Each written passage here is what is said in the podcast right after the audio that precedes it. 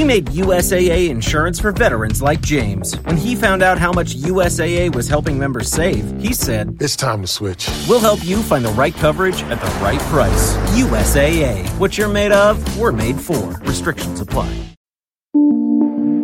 Oficina 19, en Emilcar FM, con Antonio Rentero.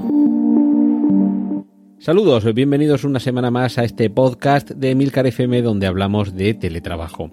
Hoy traigo dos temas, una recopilación de las mejores ciudades del mundo para teletrabajar, entre ellas una ciudad española, y algo que me ha sorprendido mucho, seguro que alguno de, vosotros se os puede haber ocurrido, que es como en los tebeos de... en el tebeo, TBO, los inventos del tebeo del profesor eh, Franz de Copenhague, ¿y si podemos hacer ejercicio mientras teletrabajamos?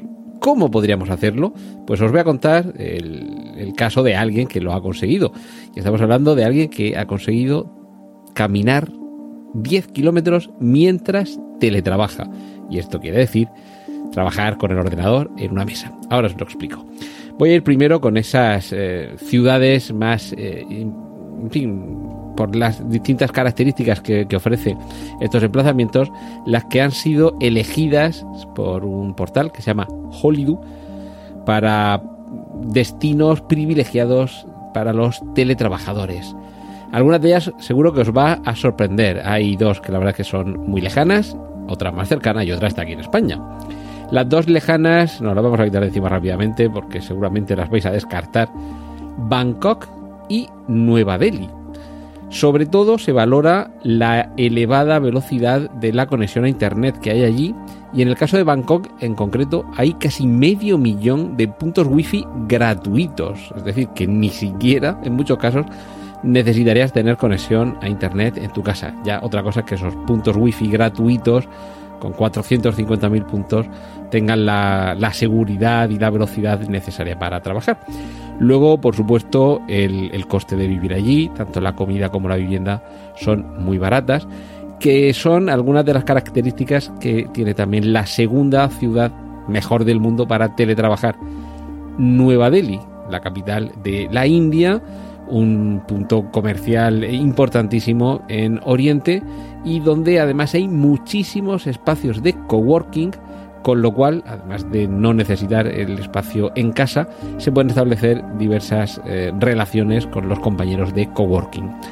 Pero nos vamos a venir ya un poquito más cerca, un destino que, bueno, yo conozco un par de personas que se han ido de España a trabajar a Lisboa. La capital de nuestro vecino en la península ibérica es el, la tercera ciudad considerada por esta plataforma, por Hollywood, como la mejor para irse a teletrabajar. Velocidades de conexión a Internet de más de 30 eh, megas eh, y además una gran variedad de espacios también de coworking y donde poder establecer relaciones y sobre todo vida cultural, porque no va a ser todo eh, vida cultural, vida social, no va a ser todo trabajar o teletrabajar, Además, con playas cercanas, aunque eso sí, espero que os gusten los deportes náuticos con neopreno de por medio, porque ahí el agua es bastante, bastante fría. Y bueno, precios también, en cuanto a vivienda más barato que aquí en España, mmm, salvo que quieras estar en pleno centro de Lisboa, pero con unos precios también muy asequibles. Y aquí en España, ¿Dónde? Pues resulta que es que tenemos la mejor cuarta ciudad para teletrabajar. Y es nada menos que Barcelona con también más de 35 megas eh, de, conexión a internet, una cantidad enorme de espacios de coworking. Y eh, de hecho es después de Londres la segunda ciudad europea con mayor número de espacios de coworking. Y por supuesto que os voy a contar de la cantidad de eh, atractivos que tiene Barcelona, una ciudad preciosa, encantadora y quizá, quizá entre las virtudes que podamos tener ahí en Barcelona, desde luego quizá el precio de la vivienda no sea competitivo junto con las otras cuatro. Pero también es cierto que a diferencia de las, de, las ya mencionadas, la proximidad que tiene Barcelona con el resto de Europa y con el resto del mundo civilizado, perdonadme, eh, habitantes y amantes de Bangkok y de Nueva Delhi, pero ahí sí que no tiene rival, que Bangkok y Nueva Delhi no que estén perdidas ni en mitad de un páramo, pero sí que es cierto que cualquier desplazamiento eh, acarrea eh, largas, eh, largos trayectos, muchas horas, y desde luego no puedes decir, voy a acercarme el fin de semana a pasarlo a Londres, vuelvo el lunes. Esto, estando allí en Oriente, es un poquito más complicado. Y ahora os quiero hablar de cómo ha conseguido alguien ser capaz de caminar 10 kilómetros mientras, mientras está teletrabajando. Esto es un artículo de Pablo Rodríguez en Shataka y la foto con la que lo ilustra ya es muy chocante.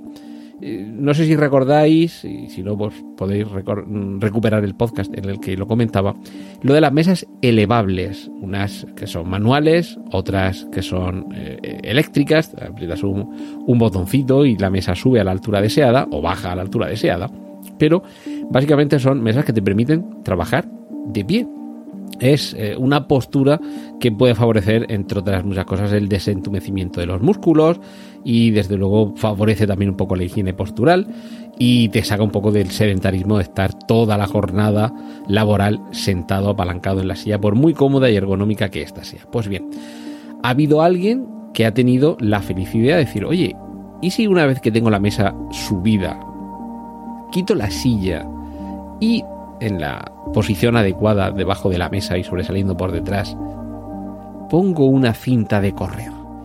Pues eso es lo que ha hecho eh, alguno de los protagonistas de este, de este artículo, Pablo Rodríguez en Shataka, como digo, y, básicamente lo que uno de ellos ha hecho es pasar algunos momentos de la jornada de trabajo en esa mesa, no toda la jornada, pero también hay alguien que sí, que, que ha estado durante toda esa jornada, 6, 7, 8 horas, con la cinta, digo cinta de correr, pero evidentemente no están corriendo, están caminando, y se van graduando la velocidad, porque aquí ya sabéis que tú vas graduando a qué velocidad va pasando la cinta debajo de tus pies, y esa será la velocidad a la que estés corriendo, en este caso, caminando.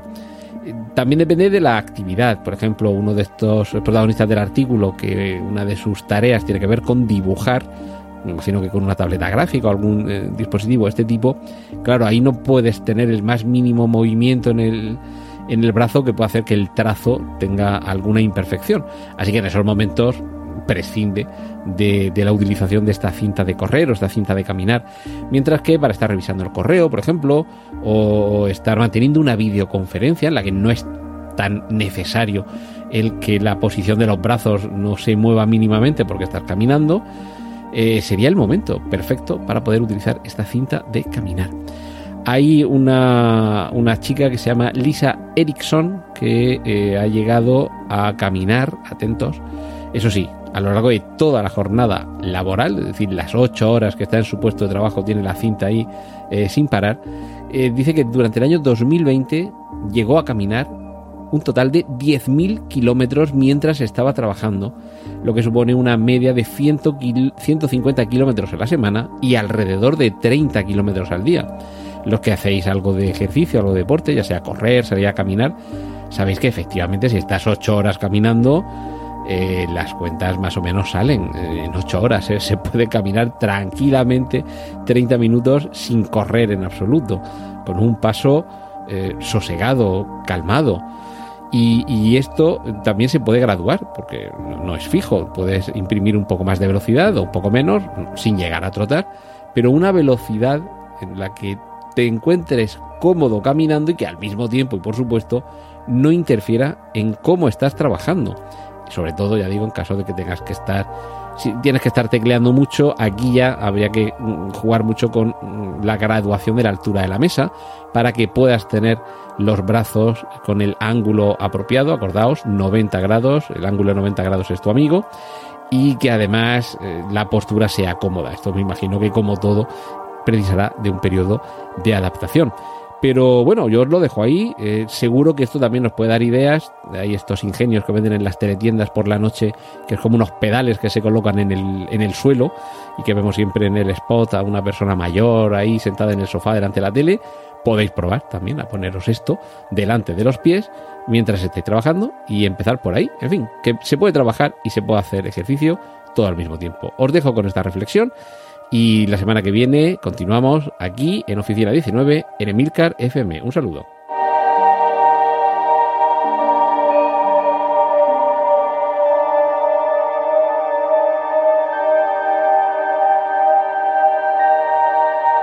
Has escuchado Oficina 19. Hay más programas disponibles entre www.emilcar.fm barra oficina 19 y puedes ponerte en contacto a través de Twitter con arroba Antonio Rentero.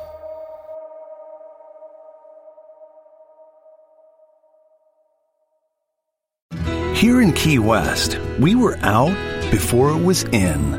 In this open and inclusive paradise, you can be yourself, make new friends, and savor our live and let live vibe. With LGBTQ plus friendly accommodations, our legendary nightlife, and year round activities and events, it's always a good time to come as you are. Key West, close to perfect, far from normal.